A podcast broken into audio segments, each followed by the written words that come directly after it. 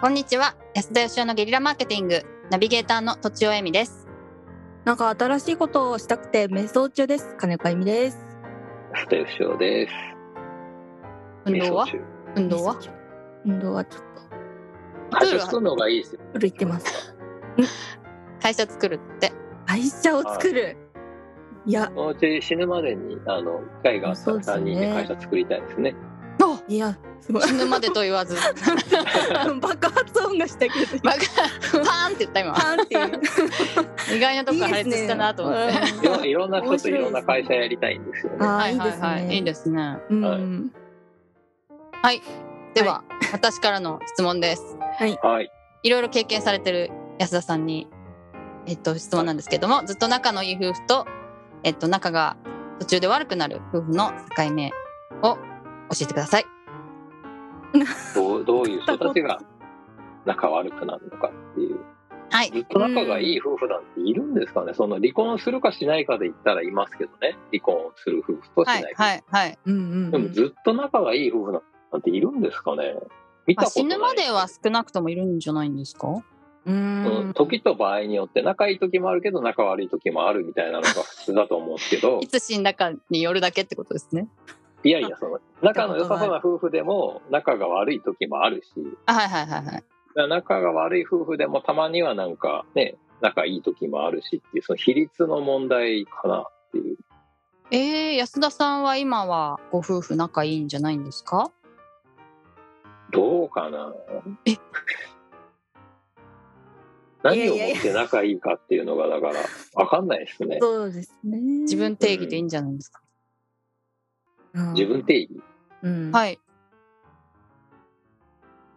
どうかな仲いい時もあるけど悪い時もあってうん。どっちでもない時もあって、どっちでもない状態でも、その状態を保ち続けられるのが、まあ、その、いい夫婦なのかなっていう感じがします。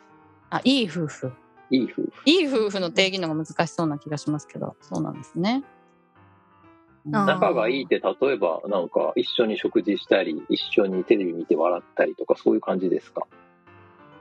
そうですね。イメージとしては、どちらも好意的。ああ、ななるほど。気持ちが、相手のことをこう、憎んだり嫌ったりしてなくて、はい。相手のポジティブなことをこう感情が好きな気持ちそうがですね。勝っているというね。そうですね。なるほどまあそういう定義は一つできるかなと。じゃあ仲の悪い夫婦っていうのはもうその好きより嫌いの方が勝ってんだけど一応夫婦としてはまだ別れてないってことそうですね。それはなんか、片側の場合もあるところが難しいですけど。なるほどね片方だけが嫌ってるっていう場合もあるっなってていいうう。僕はなんかあの夫婦と限定すると難しいですけどはい。好きになるか嫌いになるかっていうのは一つには相手の問題があるじゃないですかその人が嫌な人だとかいい人だとかはい。ん。でもう一個はこっち側のそのどういう時に人を好きになるかとか嫌いになるかとかっていうキャパの問題があるじゃないですかどういう時に。へうえ。ん、同はいじ人と同じ話をしても嫌い、今度こいつめっちゃ嫌なやつだなと思う人もいれば何とも思わうんない人もいるし確かに。タイミングってこと。タイミングいや僕はだからその自分のキャパの問題の方が重要な気がするんですけどねあー確かに。うん。例えば寝不足だったら、どんな人にもいイライラしちゃうよねっていう、そういう感じ。乗り換えで合ってますかああ。違う寝不足だったらとか、まあ、めっちゃ疲れてたりとか。それはある。まあだから自分の問題だよねってことですよはね、いはいはいはい。い。うん、まあそういうだから自分の精神状態とか傾向とかにもよりますしうんうん。あとは相性もありますよねはい。うん。相手と自分とのね、はい。なんかだから本当に、こいつは誰がどう見ても極悪非道だろうっていう人も多分いると思うんですけど、そのその人の100%じゃなくて、その人のこのやったこのことに関してとかね、言ったこの言葉に関しては、あこれは100人中99.9%がもう、あの、悪と認定します。嫌いでうす。んみたいなことがあると思うんですけど。だけど少ないと思うんですよね、かなり。はい。そんなに、まあ、出会ったことはないですね。で、めっちゃ逆にいい人っていうのも、そんなにないような気がするんですけどね。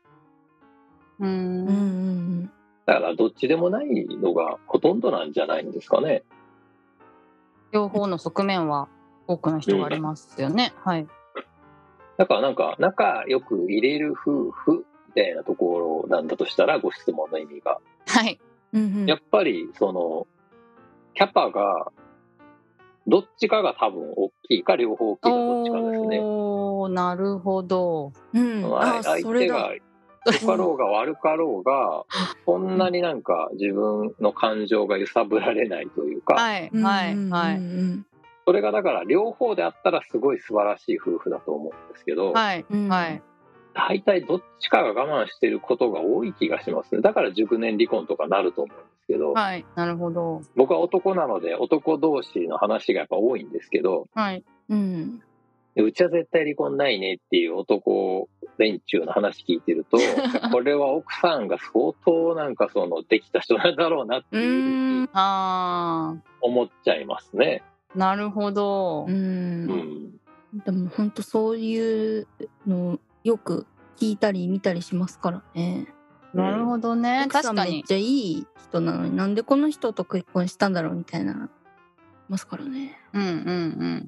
なんかあの比率的にはまあ測ったことないんでわかんないですけど相性とそれからそのキャパの部分はにいよ。ると思うんですね。はいで。相性が良ければ多少そのねキャパがお互い狭くてもそのどうしても許せない部分がそんなにお互い気にならない箇所かもしれないしはいうんで僕のその短い大したことない人生経験で判断するにうんやっぱその相性よりキャパの部分の方が大きい気がしますね。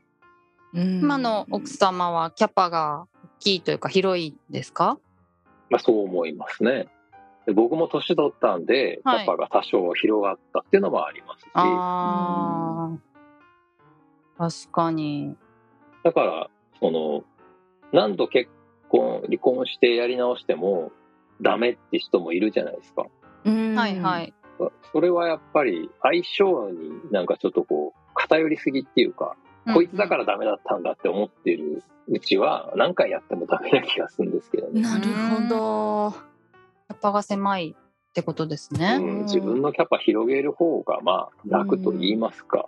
うんなるほど。はいじゃあ、キャパが広い人は、割とどんな人と結婚しても、まあ、長続きするとか、いい夫婦でいられるんじゃないかみたいなことですよね。そう思います男性女性限らずこの人は誰と結婚しても絶対うまくいくんだろうなって人はいますよね、まあ確かにそう言われたらそうですね。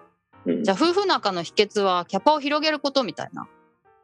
どうかな そうかな。それも違うんかな。まあそうだからその離婚せずあの良い夫婦としてやっていくんだったらそうなんですけど最近結婚しない人多いじゃないですかはいはい確かあーに。それは経済的な事情とかそういろいろ言われてるけどそれだけじゃなくてやっぱりその赤の他人とねその紙切れ一枚でつながってもう今日からは身内ですっていううん人類の中で最も仲がいい2人というねはい最も近しい2人として認定されるわけですよね。いやはいーでその形を保つための努力っていうのはやっぱ結構大変なことでうんうん。うんでそれだったらもう一人でいいやっていう人が増えてくるのはよくわかるんですよね。はいうんだからまあ寂しさが勝っちゃう人はそれだったらやっぱ我慢してキャパも広げようねってことだしうんうんそれだったら寂しい方がいいやって人はそれでもいいんじゃないのかなって感じですね。うんうんうん。なるほど。なるほど。夫婦でいたいんだったらやっぱあの必要じゃないですかね。自自分のキャパ広げるか、キャパのすっごい大きい人を見つけて結婚するか、どっちかじゃないでしょうか。うんうん。ね、はい どうですかねあゆみちゃんとかっていうキャパの広い男性募集ってこ とで自分は広げないんだ。あ広げつつ広げつつやってい広げきますつつね。はい、はい。ねえ本当だ、ということで、はい今日のおまとめを、まとめ。とえめっをと、相性の問題とキャパの問題があって、えっと、ちょっと努力できるのはキャパの方っていう感じですかね。キャパが全てと言っても過言ではないのではないかというおー気はがい。しますね。はいはい。うんということで、本日は以上です。ありがとうございました。ありがとうございました。ありがとうございました本日も番組をお聞きいただきありがとうございました私たち3人でギブの実験室というオンラインサロンを始めることにしましたキャンプファイヤーファンクラブというサービスで募集をしていますので参加したい方はキャンプファイヤーで検索するか境目研究家安田義雄のホームページ安田義雄 .com からお申し込みください来週もお楽しみに